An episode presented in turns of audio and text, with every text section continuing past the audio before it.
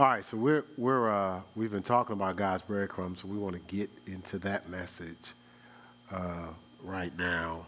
And let's go to Matthew 16. Matthew 16. This particular passage is uh, it's in a, of course, it's in a few of the Gospels, but we'll just hit it in this particular area. And we'll um, start here, verse 21. This is probably the, the, the more simpler version of it. It's a lot more details in a couple other gospels. But verse 21, it says, from, the time, from that time forth began Jesus to show unto his disciples how that he must go unto Jerusalem and suffer many things of the elders and chief priests and the scribes and be killed and be raised again the third day. So basically, he's laying out what's going to happen. He's, he's giving them advanced information. Now, the advanced information that he's giving them, most of it doesn't um, uh, make them feel great because he's talking about uh, suffering many things of the people that they revered at one time the elders, chief priests, the scribes. Then he talked about being killed. But that wasn't a highlight of his conversation. His highlight of the conversation was he's going to be raised again. so it's hard for them, and oh, this is great. It's hard for us too. Like when we hear advanced information, within some of the process is the end result. And it's hard for us to lock in on the end result because the process is so scary sometimes. So we get intimidated by the process. And you can see the response here, verse 22. Then Peter took him and began to rebuke him, saying, Be it far from thee, Lord. This shall not be unto thee. Now, he was telling them what's not going to happen is, is he was probably focusing on the elders and being killed. He wasn't focusing on Jesus being raised on the third day. And he wasn't focusing on the fact that Jesus needed to do it for all of us. Verse 23. But he turned and said unto Peter, that's Jesus turned and said unto Peter, Get thee behind me, Satan. Thou art, a, art an offense unto me. For thou savorest not the things that be of God, but the things that be of men. And so when we talk about these breadcrumbs, most of the breadcrumbs that are being laid out, as you can see, we have some breadcrumbs laid out for us today. Uh, uh, most of the breadcrumbs that's being laid out, you probably can't see it on the camera, but they're from here all the way down the aisle. But most of the uh, things that are being laid out for us is basically things to come. You know, so we're at a certain particular place, but God is laying out breadcrumbs. So that particular day, He was telling them what's going to happen with the elders. He was letting them know he was going to be killed. He was letting them know he was going to be raised on the third day. And Peter shook him, almost like, get, you know, what's wrong with you? Let, let, the, let this not come to pass. But see, there was something on the other side of even uh, Jesus being resurrected, him being resurrected on the third day. So, so again, but you had to get to that third day to see the next breadcrumb. So let's say if the, if the third day was here, it wasn't over there still was something more there, but you had to at least get to this place. And so uh, Peter, who was, uh, who, who was locked into the things of the world, my wife was sharing something with me. She was like, she said, you know what's so tough is as Christians, you watch how sometimes uh, Christians are have a tendency to let that old man, or this is the way I phrased it, but have a voice you know, you got the old man and the new man, so you're going down this path, and you really want that new man, you know, because that new man has the lenses to recognize the breadcrumbs, to see the path that you're supposed to be going in. But the old man is always tempted to be looking to the left, looking to the right, considering other things that are off the that, that narrow way, that path. And it, it, it, it steals something called faith. We was talking about that, like, because it to stay, to stay on path, it takes faith because there's, the adversary is always going to be sending things to tempt us and to get off path. It's just, it's, it's, it's his nature. You know, try to pull us from the, uh, the nourishment of, of, the, of God's breadcrumbs and to get caught up in the delicacies of the world.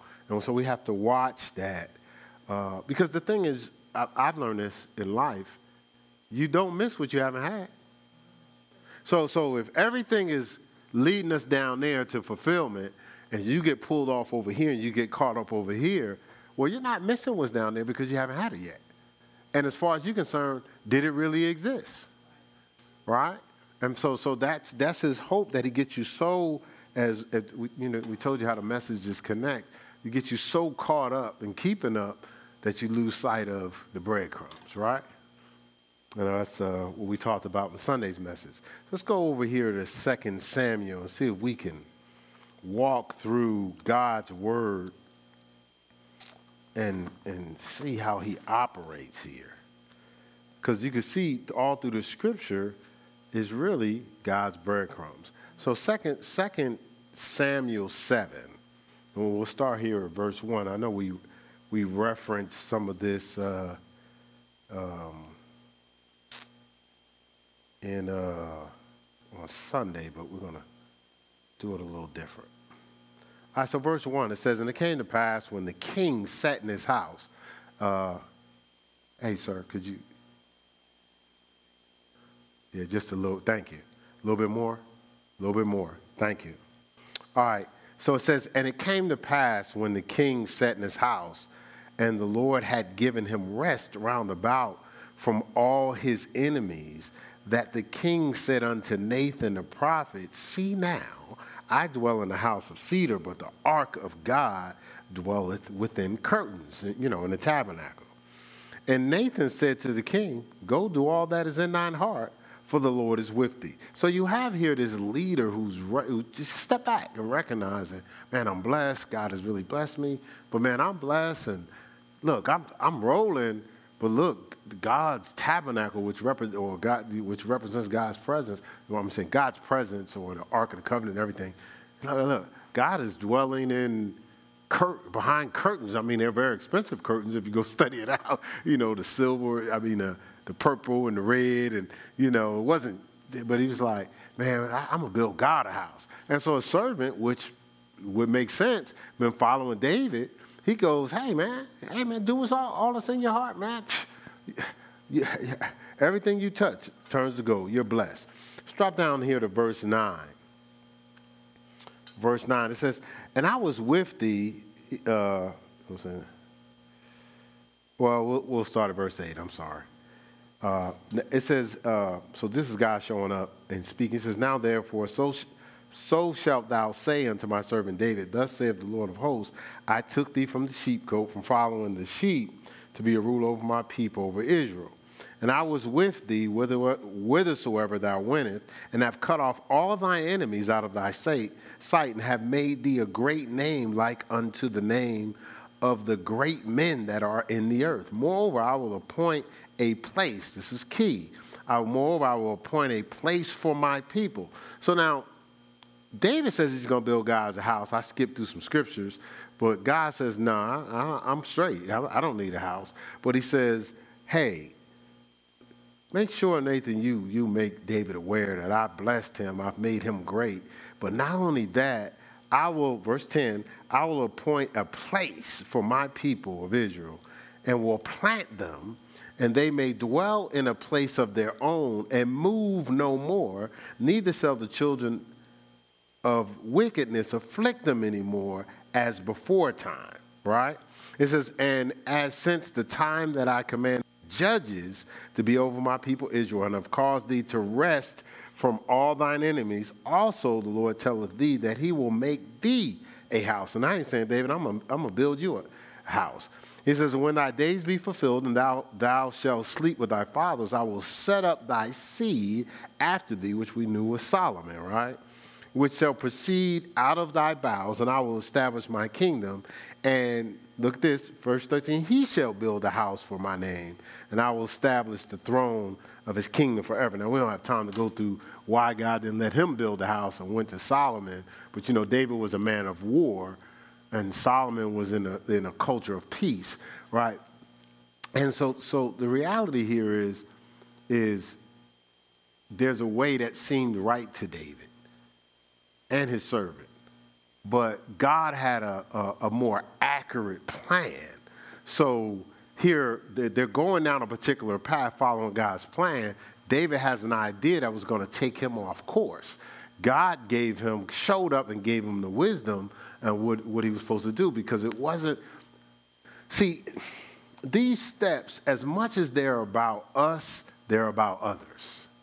And David's life wasn't just about him being great, it was about creating a, an atmosphere and a lead for others to be great. So remember, he says, My people, uh, they're going to find it. They're going to find a place. They're going to be planted. They're not going to move. And he basically was going to bless them there. God has been doing that for a long time. If you notice, even as we grow in 2020, people all over the place. As soon as they get uncomfortable, as soon as things rub them the wrong way, they, they just bounce all over the place. They, they haven't learned the value of being planted. Um, you know, my wife said something else we was driving, I think coming here. She was like, she said, uh, uh, if I could say this the right way, you could just turn it off. Uh, she said, um, she says, well, honey, we, we've been in this walk and growing in the kingdom for a long time. So I was like, well, that's true. I said, the reality is we're 58 years old. And I said, you know, there's people that we're that are growing with us that are young. You know, some of them in their 30s, uh, some of them in their 40s, but you know, some people 36, 38 or whatever, we're 20 years older than them people. Like, and so I told her, I said, think about it. Now the interesting thing is, but that doesn't mean it took us 58 years to be locked into God because I was hired to work for the church when I was, we were five years into our marriage. So I was 36 when I got hired to work for the church. Um, so, so now I wasn't getting hired because I was, obviously I wasn't in compromise. I had decided to be locked in. Once I decided to commit to God, I wasn't turning around. When I met her, she t- she'll tell you, uh, I, I, wasn't playing around in the Word. I was like, I had already lived that life in the world to extreme. And so, again, to, to stay locked in, because I thought what, what stood out for me when my wife was talking, she was like, she says, you know, it's just that we all have to be consistent in, I think, I think you said, use the word consistency. We have to be consistent in the things of God. Like we want things from God, but we, we sometimes waver in rolling with God. Like we're in and out with God. We're consistent one day, or, you know, some, some of us have been consistent for, it, to me, this is hard. If you're consistent for four or five months, and then you don't want to be consistent no more. Like, like you way beyond the 21 days to develop a habit and everything else. Like, you know, just stay locked in. Get, get all of it, right? And I think that's what God is trying to get us to do. He has, uh, some wonderful things for us.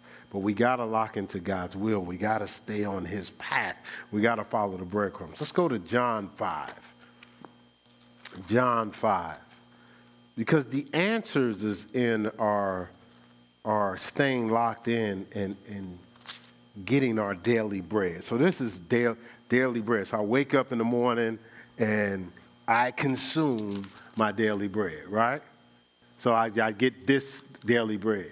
But and this is all I need to to to do what I need to do. But but I'm not I'm not trying to rush ahead and gather all the breadcrumbs. I'm getting my daily bread. And I get my daily bread, and then tomorrow I wake up and I come back and I get my daily bread. I wake up, I get my daily bread. I wake up and I get my daily bread. So I live a life where I, every day I wake up and I get my daily bread. Not I, I, I take time off and get my daily bread because it could throw me off course and I cannot get what I need. Or I can get stuck in a place, right? So we get to a place where let's say we don't, we get pulled away. We turn away from the things of God to idols. The scripture says turn from idols to God, but we turn from God to idols. Well, we're, we're, we're in this uh, Sunday's message, caught up in keeping up. We're consuming these delicacies or these pleasures or what have you, but guess what? We're not moving down our path to fulfillment. And, and out here, we're getting more and more hungry and thirsty because this nourishment is not designed to quench our thirst. This nourishment is designed to create thirst, right? And so, so, so, so, uh, uh, so it creates thirst. I get more thirsty, and it tells me, "Oh, you need, you just need more." Right. So then I take in more. It creates more thirst. So it says, "Oh no, you just need more, more, more than that." Uh, when I used to, in, in uh, back in the uh, the BC days when I got high, I used to call drugs more. Like I tell my boys, "Yeah, no, no, this ain't, this ain't whatever, coke or whatever. This is more." It's like more. I said, "Yeah, because the more you do it, the more you want it." Like it just, it's, it's, your body develops an immunity to it, and, and what got you high can't get you high no more. So now you just keep getting more. Even, even if you, you know, uh, I used to tell you a story on a hot day, you drink a beer, beer don't quench your thirst. It creates thirst, it dehydrates you. Coca Cola don't quench your thirst. Or, or cola is, is probably a better way to put it. But it don't, soda, pop don't quench your thirst, it, it dehydrates you. Coffee don't quench your thirst. It dehydrates you. It creates thirst.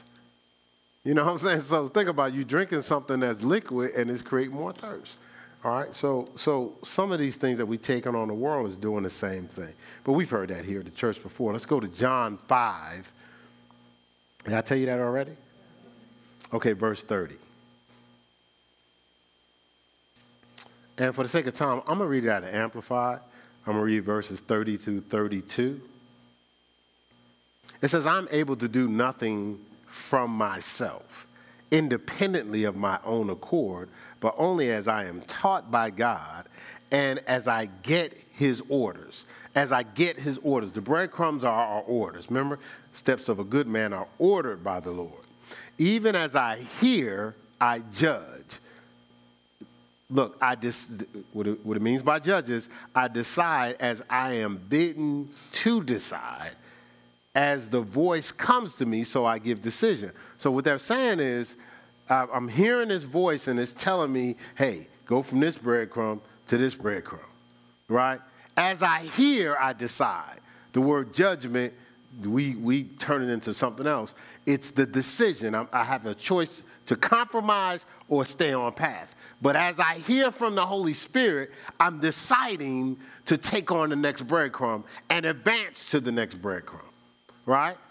Right? You? So as I hear, I decide, but not of my own. I'm not leaning to my own understanding here.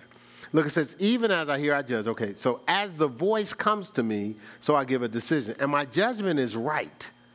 So now he's saying this, this judgment, my decisions are right, right? Just and righteous. Now, how does he know they're right? Because I do not seek or consult my own will. Look, I don't seek my own will. I'm not consulting with my own will, so I know my judgments is right. If I'm seeking my own will and consulting my own will, how do I know I'm making the right decisions? How do I know? I could be clouded, right? It says, uh, it says, I have no desire to do what is pleasing to myself, my own aim, and my own purpose, but only the will and pleasure of the Father who sent me. Verse 31. If I alone testify in my behalf, my testimony is not valid and cannot be worth anything. It says, There's another who testifies concerning me. I know and am certain that his evidence on my behalf is true and valid. Now, Jesus is referencing John here.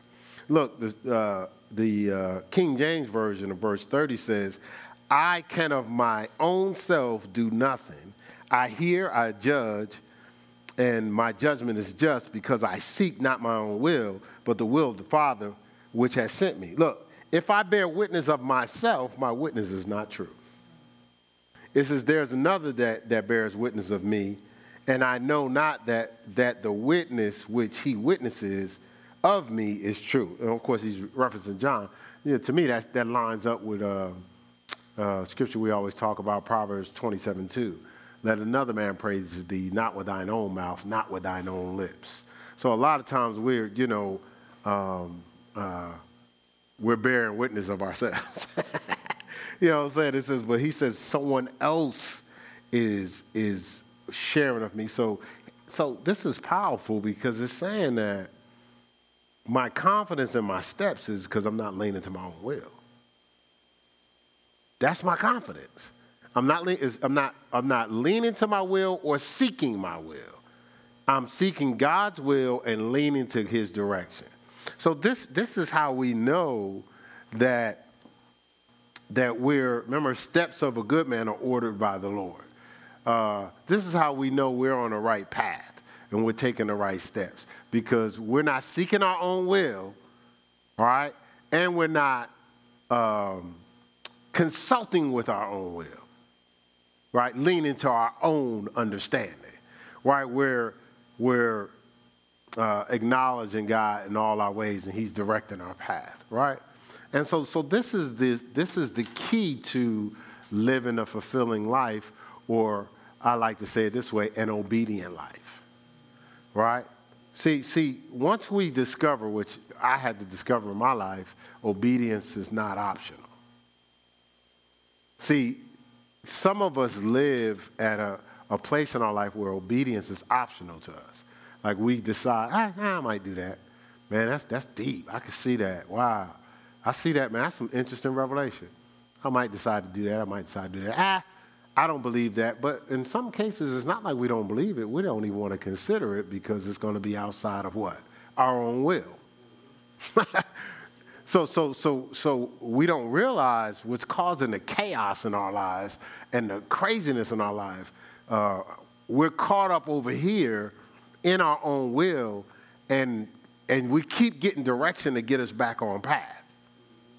But every time we get the direction get us back on, back on path, we reject it because it's not lining up with our own will, what we've already committed to. And that's the thing is once you've committed to something, it, your tendency is to defend that position. You know, it's just, it's, you know, not, you, you, no one's trying to be evil. It's just, I've already locked in that this is my philosophy, and everything that I'm hearing is coming against my philosophy, so I'm not changing it because this is how I roll. And and and uh, and listen, uh, storms, chaos, craziness, mishaps could be happening, and the, you always hear stubbornness, right? You know, the stubbornness is nah, nah. Well, that ain't got nothing to do with it. That ain't got nothing to do with it. But what it is is you don't even want to consider it because you may have to do something called change, right? You may have to do, you know, when we get off course, you, correction is saying change to get back in line because, again, what happens is we, we, we got weary and well doing. So we, you know, we were moving down the road with our parents or what have you, uh, and things that were happening in our lives that we took for granted. And then as soon as there was one interruption, but we didn't, we didn't sit down and go, what did I do different? What have I exposed myself to secretly that nobody knows? What has corrupted my or threw me off where I would even consider to be off, off of this path? Right? We're not going to stop and think that because then we have to take responsibility. Right? And that's, that's difficult for us.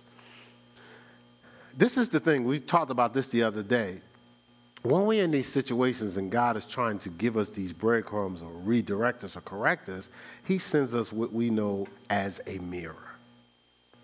And so when we look in this mirror, right, and what we're looking for is what God promised.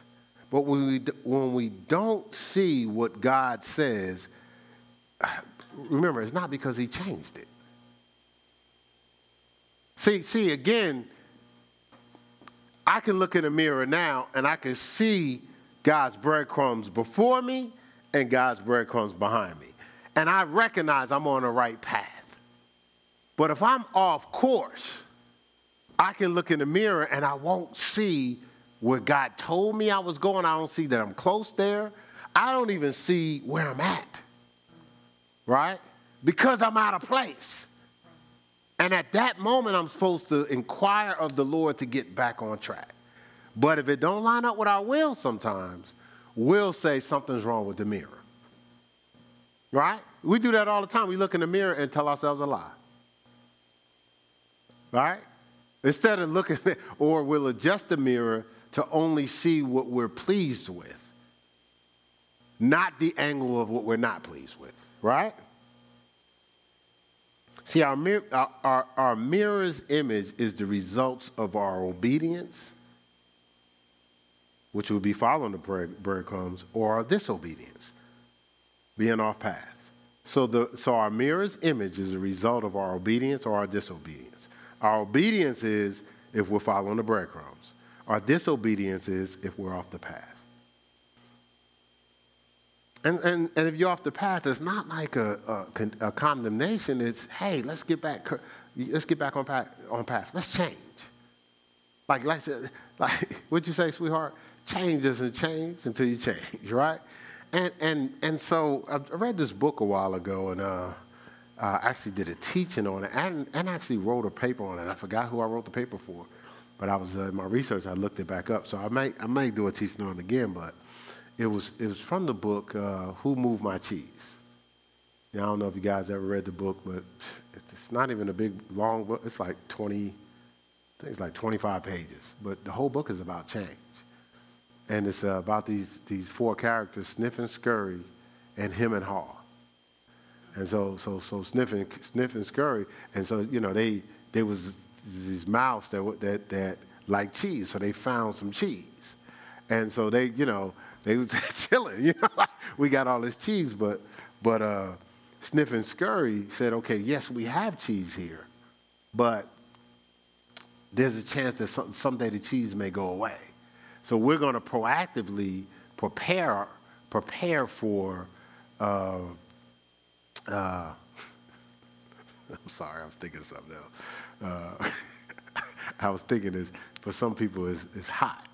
You know what I'm saying? So that's affecting folk a little bit, you know, because the, the weather is hot out there. Uh, but anyway, uh, so with uh, Sniff and Scurry, they were proactive. They was like, well, just in case of the, let's go scout out just in case this, key, this cheese leaves, then we can go get some other cheese down the road, right? Well, Hem and Haw was like, man, we good. Cheese ain't going nowhere. You know, we straight. And so uh, they, they, they woke up one day and the cheese was gone. I might not be telling the story exactly. So Sniff and Scurry was like, no problem. They had already scouted out ahead. So one scout and the other one actively moved in that direction. Hem and Haw, they, was, they, they, they, they woke up the next day, well, maybe the cheese will come back. Or maybe somebody will put some cheese there later. So it was waiting for somebody else to do something. And Like, like eh, they, they couldn't, uh, I think it was him, uh, but one of the guys just was like, okay, what's going on? Why is my chief panicked? All types of stuff. Instead of doing something, he just stood there looking at the spot where cheese was, right? But just, just kind of just got complacent, just took things, wasn't embracing reality. So then the, his, his partner was like, man, we just can't stay in here, man. We're going to die. Like, we're going to have to go out and find some new cheese. And so he was like, but I don't know, man. We go out there, something could happen to us. He was like, yeah, but we already know our situation now. We don't know what's out there, and there's this maze. So they had to go out, they had to be tempted to go out of the maze. So one of them was like, man, I can't do it. I just got to go out there, and if something happens to me, something happens to me, but I can't stay here. So he he went out, and as he went out, he started to discover things. And every time he discovered something, he wrote on the wall. So, he, so, so every time he got to a new location, he wrote what he discovered. So eventually, I, I was, obviously, the other guy had to leave. And when he went out, as he was going out, the, the handwriting on the wall was his breadcrumbs. Because he was wondering, okay, what, what, what did my boy do? And every time he went out, he saw something to help him, to encourage him to keep moving through the maze. But it was the handwriting on the wall, it was the clues that his partner had left him, right? And so in our life, there's handwriting on the wall as we go in this, we, we travel through this maze of our lives, right? Um, and so sometimes we have to recognize the small things that have taken place that result in the big changes later. We have to recognize the small things that have taken place that will result in the big changes later. Right, so let's look at Luke 16. Yeah, let's Let's look at Luke 16. Luke 16.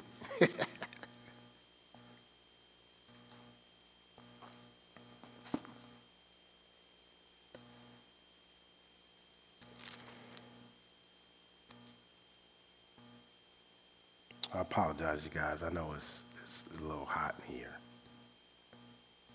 causing some people to struggle. Let's see, Luke 16. I'm in John 16. No, I said Luke 16. I was in John 16. Got to be able to make those adjustments day by day, right? All right, so Luke 16, and we'll start here, verse 10. It says, uh, He that is faithful in that which is least is faithful also in much. And he that is unjust in the least is unjust also in the much.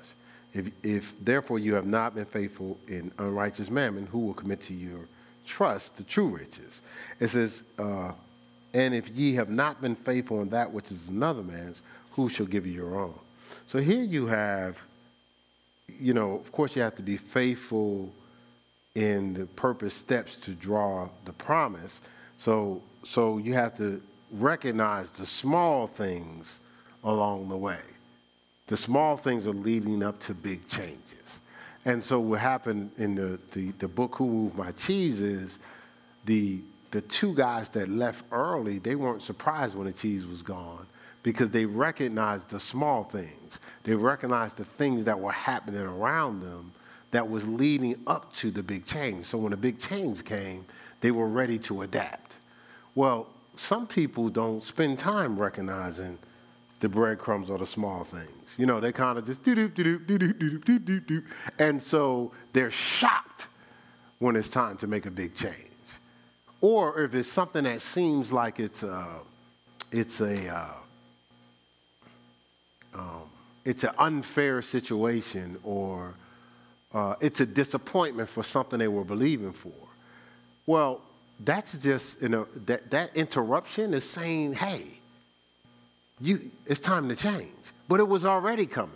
You ever seen people at the job, or you know, you're in human resources, so they come all the time, walking in almost as if they don't understand why they lost their job, or they don't, or and and it's it's all written. The handwriting's on the wall. All the breadcrumbs was leading up to come to work on time you know, uh, make this adjustment, be more consistent, stop being lazy. But they're, but they're going, well, I don't understand. Y'all don't care. You know, they, they be going, those people go off the most. Like, like the TV show where the person think they can sing and they start cussing people out.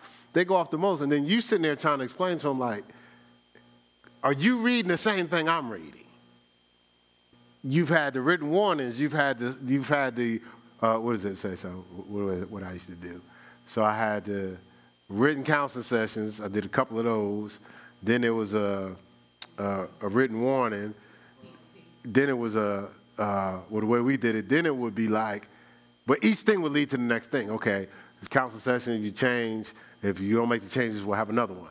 We have another counseling session. Okay, if you don't make the change, then you'll get a written warning. Okay, if you don't make the change, then we're going to have to suspend you for a couple days. If you don't make the change, then we'll have to suspend you for I don't know, uh, uh, five period of time when we were dealing with a union. All right, and then if, if, if, if, if you don't make the change, then we have to suspend you for a lengthy period of time. Then if you don't make the change, then you are up for termination. Because you're dealing with union situations, you know, it's hard to be fired.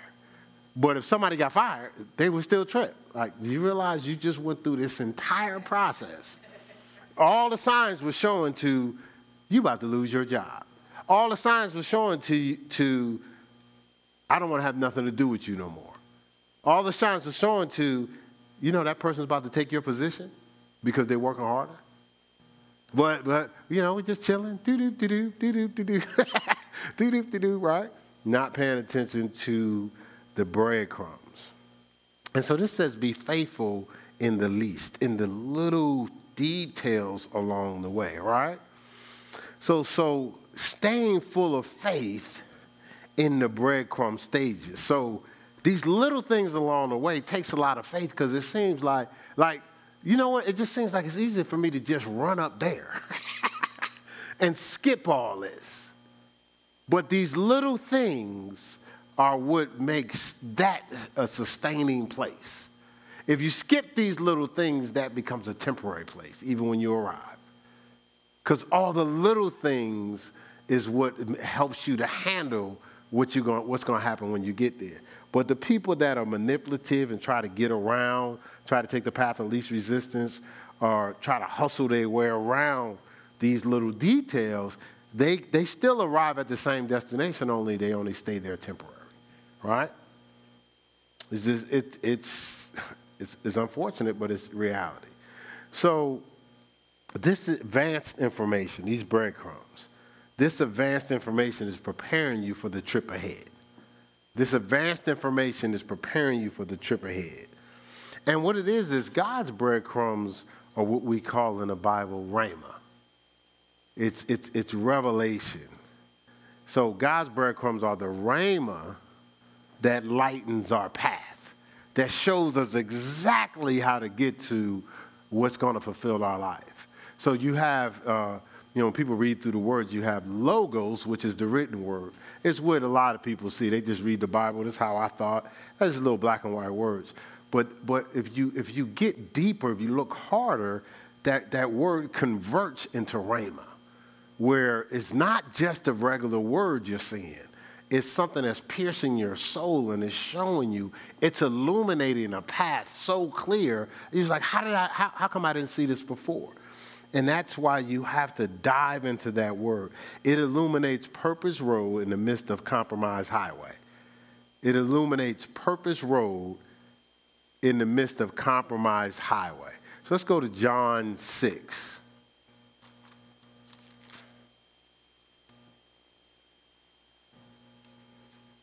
John 6, 63. It says, It is the Spirit. I'm sorry, I'm going too fast. I'll give you a second to get there. John 6 63. It said, It is the spirit that quickeneth, makes alive, the flesh profiteth nothing.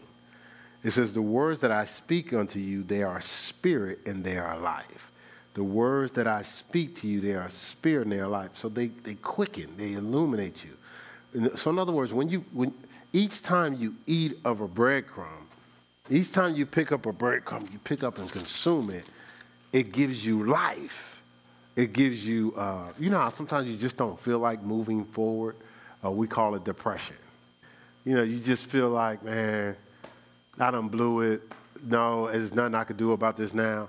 But every time you pick up that word, it, uh, it's, it's a spirit and life. It gives you more life, and it gives you the motivation to go to the next, to pick up the next breadcrumb and the next breadcrumb. And before you know it, as we talked about this year, you have momentum, right? But if you stop, look to the left, look to the right, or consume of the world, the world is designed to magnify the negative in your life, to magnify the disappointment in your life.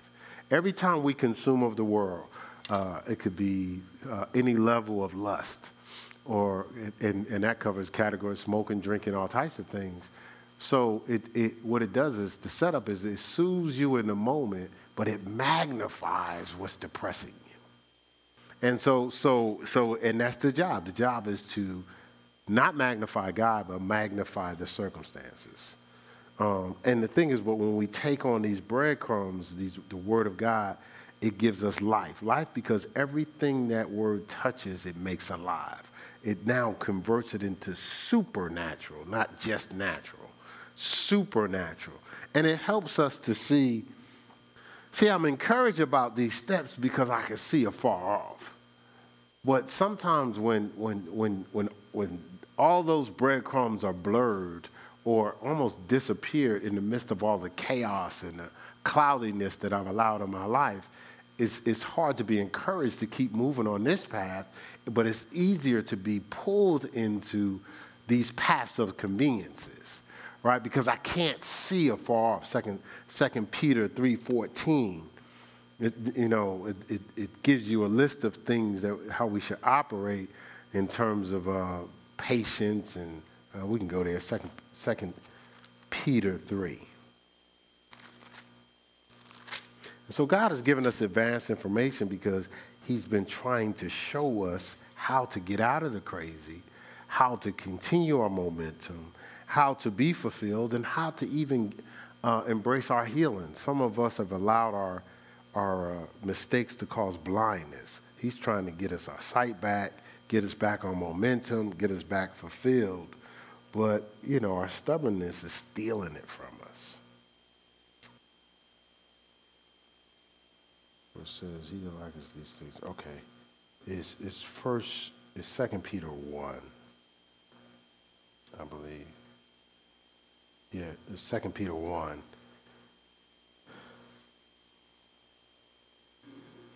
And it's, it's, uh, I realized what I did. Uh, uh, it's 2 Peter 1, and it starts at uh, verse 3.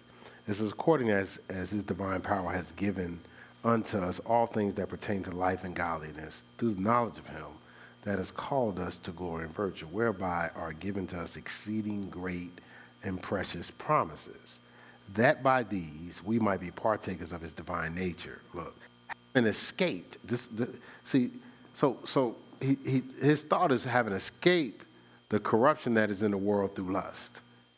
So the, his thought is we've escaped it, not got caught up into it. It says, and besides this, giving all diligence, add to your faith virtue, and to virtue knowledge, and to knowledge temperance, and to temperance patience, patience godliness, and godliness brotherly kindness, and brotherly kindness charity, right? Like so, so, so again, you're in this particular case, you're you're you're on this path, and he's telling you, he's assuming you've escaped corruption, and you're building on. Like you're not just happy that uh, you've escaped lust, but you're being diligent, and you're adding to your faith virtue. But you're not just happy with that. You're adding knowledge, but you're not just happy with knowledge. You're adding temperance, self-control and you, are not just happy with that, you're adding patience. And not just with patience, godliness. And not just godliness, brotherly kindness is about others. And verse 8 says, For if these things be in you and abound or stay, so you're not just visiting, it says, they make you that you shall neither be barren or unfruitful in the knowledge of our Lord Jesus. It says, But he that lacketh these things is blind. Go through the list if he that lacketh any of those things on the list is blind, right, and cannot see afar off, and has forgotten that he was purged from, from his old sins. So, so, so it's hard. If you can't see afar off, you're going to be hopeless. If you can't see outside of your present circumstances, you're going to be depressed and frustrated. There'll be no life in you. Uh, Jeremiah 29, after he says, uh, I know the thoughts that I think towards you to bring you an expected end, Verse 13 says, When you seek me, you will find me when you search for me with all your heart. When you seek me, you'll find me when you search for me with all your heart. Jeremiah 29 13. You seek me, you'll find me. When you're looking for, see, so, so you know, we know the whole Hansel and Gretel story, but the whole breadcrumbs is I'm in search of, I'm trying to find something. So we're trying to find in God's presence, fullness, joy, right hand pleasures forevermore. He says, if, if I search with all my heart, am I diligently trying to, to lock in on God's breadcrumbs? And it's important because remember, this word is revelation. It brings life to us. It makes us feel alive and, mo- and motivated. Um, and the word is so powerful, it doesn't. Okay, so what God says to you, what comes in you, what you absorb, is always working. I think you said that the other day, right? You know, it's, uh, uh, you said working behind the scenes. Right, works inside out. That's what you said. It works. And uh, but I I think uh, um, uh, Dr. Moeller or Reverend Moeller, I, am not even sure uh, in that conference we was in, he was talking about it, how like the word is always working. Like it's still working. He said it won't return on void, but accomplish what he sent it to do.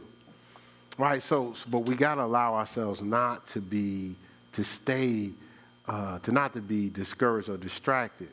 You know, scripture, excuse me. Scripture says if you're willing and obedient, you'll eat the good of the land. Right? And uh, uh, Sharonda said something last week I thought was powerful. She says, when you're not willing, you're discouraged. She says, when you're not obedient, obedient you're distracted. You, you, you, know what I'm saying? So I, I might have said it backwards. You know, discouragement, discouragement makes you not willing, and distracted makes you not obedient, right? And so you got to watch uh, allowing yourself to rest in discouragement. No word, you're going to be discouraged. Because you won't have the life to move forward, right? And so we got to pass these tests during this path. We got to pass the word test. Uh, we've talked about this before. Of course, we'll revisit it. I said we'll revisit it. I don't know if it's, it's the year's almost over. Maybe next year, go back through the test that we go through and go on. But the word test. Will you trust the breadcrumbs? The word, will you trust this breadcrumbs that's been laid out for you by God? Or will you lean to your own understanding, right?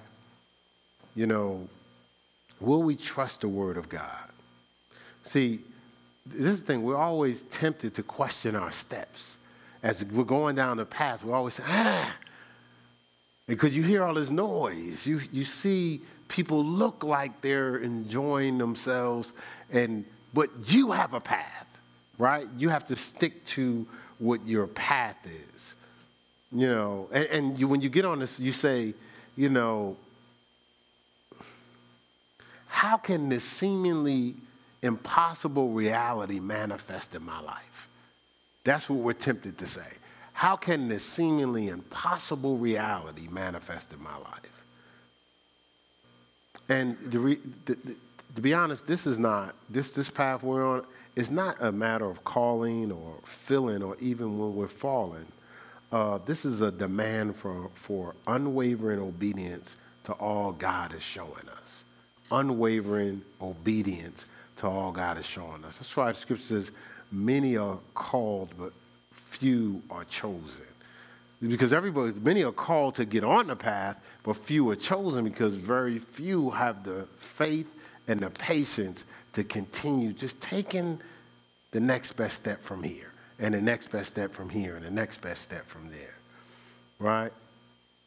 And so, so, so we got to challenge ourselves on this path not to lean to our own understanding because God, He's, he's showing us. You know, we, we pick up a breadcrumb. All things work together for good for those who love the Lord and are called to his purpose. Hey, hey, hey, the suffering in this present time are worthy to be compared to glory that shall be revealed to us. Count it all joy when you fall into divers temptations, knowing this, that the trying to your faith work with patience, that pagans have his perfect work, that you be perfect and tired, lack, lacking nothing, right?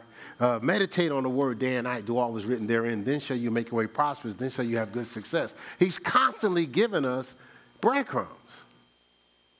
He's constantly giving us, we just have to eat what we need for that particular day, for that particular moment, for that particular time. I know the thoughts that I think towards you thoughts of peace, like, like to bring you an expected end, right? Uh, hey, hey, hey, walk not in the counsel of the godly, nor stand in the way of sinner, nor sit in the seat of the scornful, but your delight shall be in the law of the Lord, and in this law should you meditate day and night. And whatsoever you do, uh, well, your least shall not wither, whatsoever you do, you shall prosper, right? I know I just summarized it, but you, yeah, yeah, know. Psalm 1, 1 through 3, right? But, but he says, hey, Trust in the Lord with all your heart. Lean not to your own understanding. In all your ways, acknowledge him, and he shall direct your path. He's constantly giving us breadcrumbs to stay on course, right? We, so we gotta.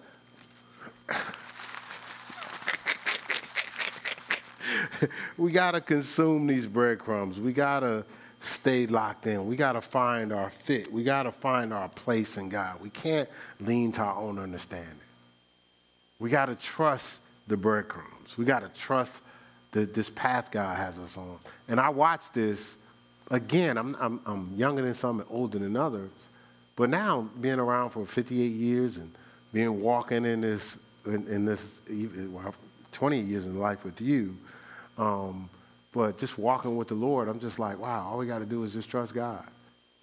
Like things, everything God tells us happens. It manifests. Man, we can't look at our the time, our age.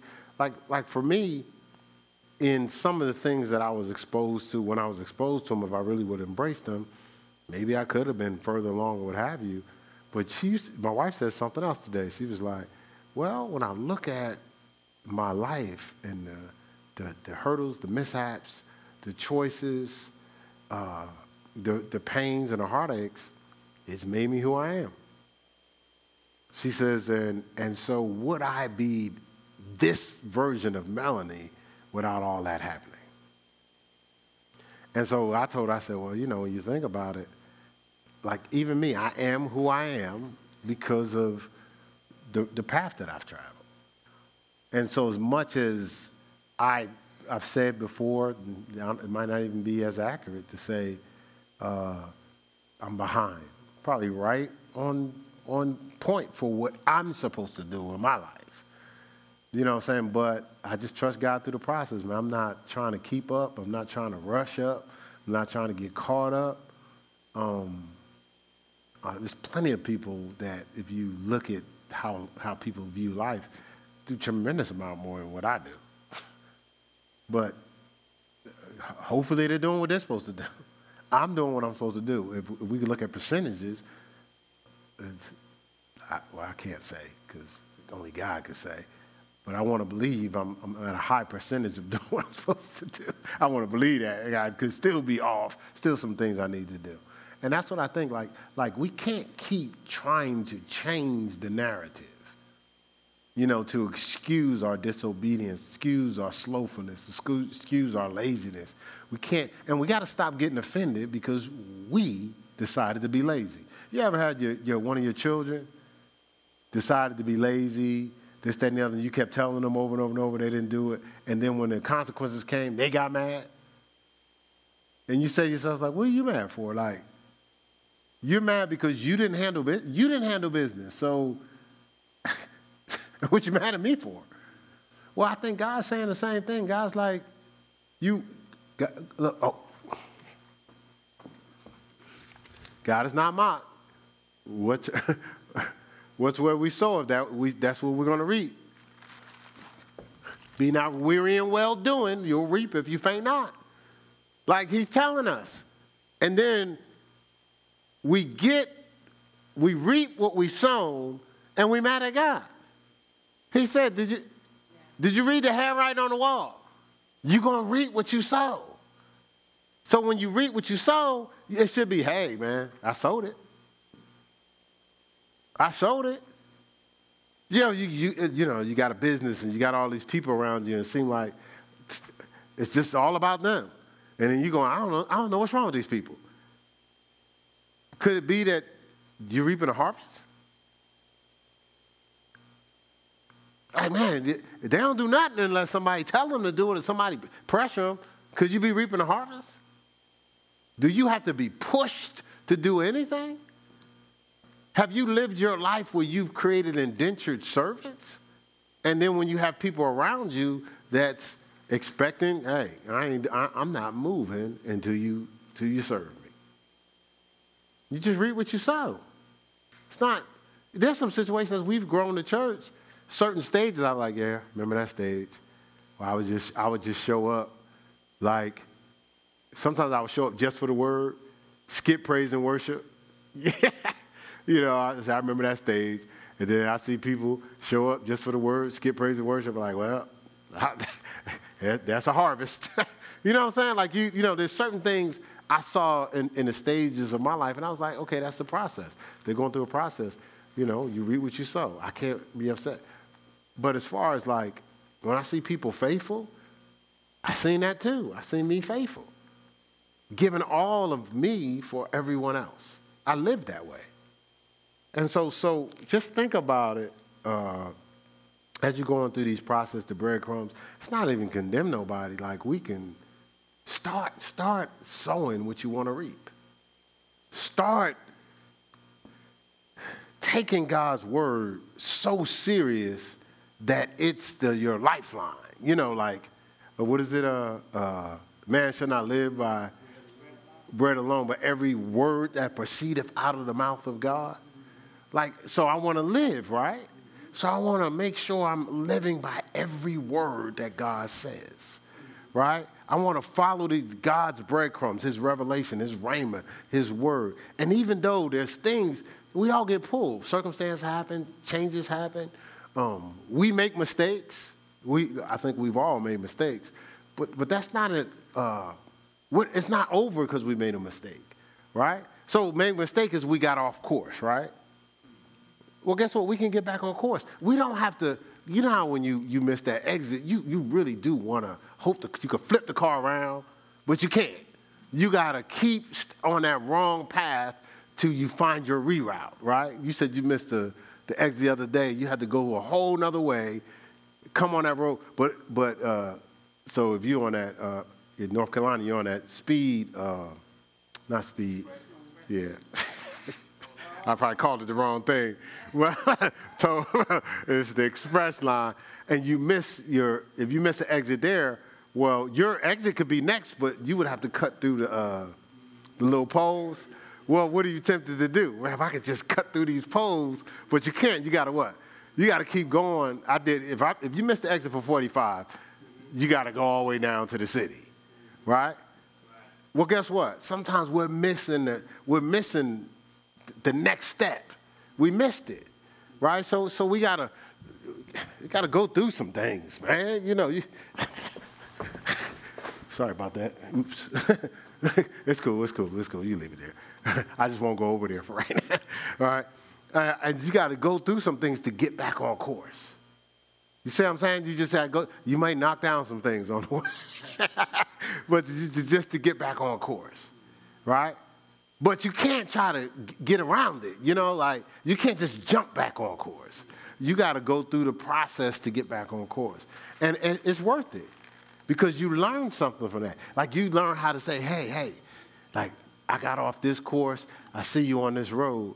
Listen, man, I'm telling you right now. I can tell you how to get back on course, but I want to let you know if you do this on the next step, you're going to get off course again. I did it already, so you only have to go through that. So let me tell you how to stay on course, right? But why am I so urgent and adamant about it? Because I went off course, mm-hmm. right? And I don't want you to go through what I went through. Does that make sense? Oh, yeah. yeah, so, all right, that's all for today. Oh, this, all these breadcrumbs.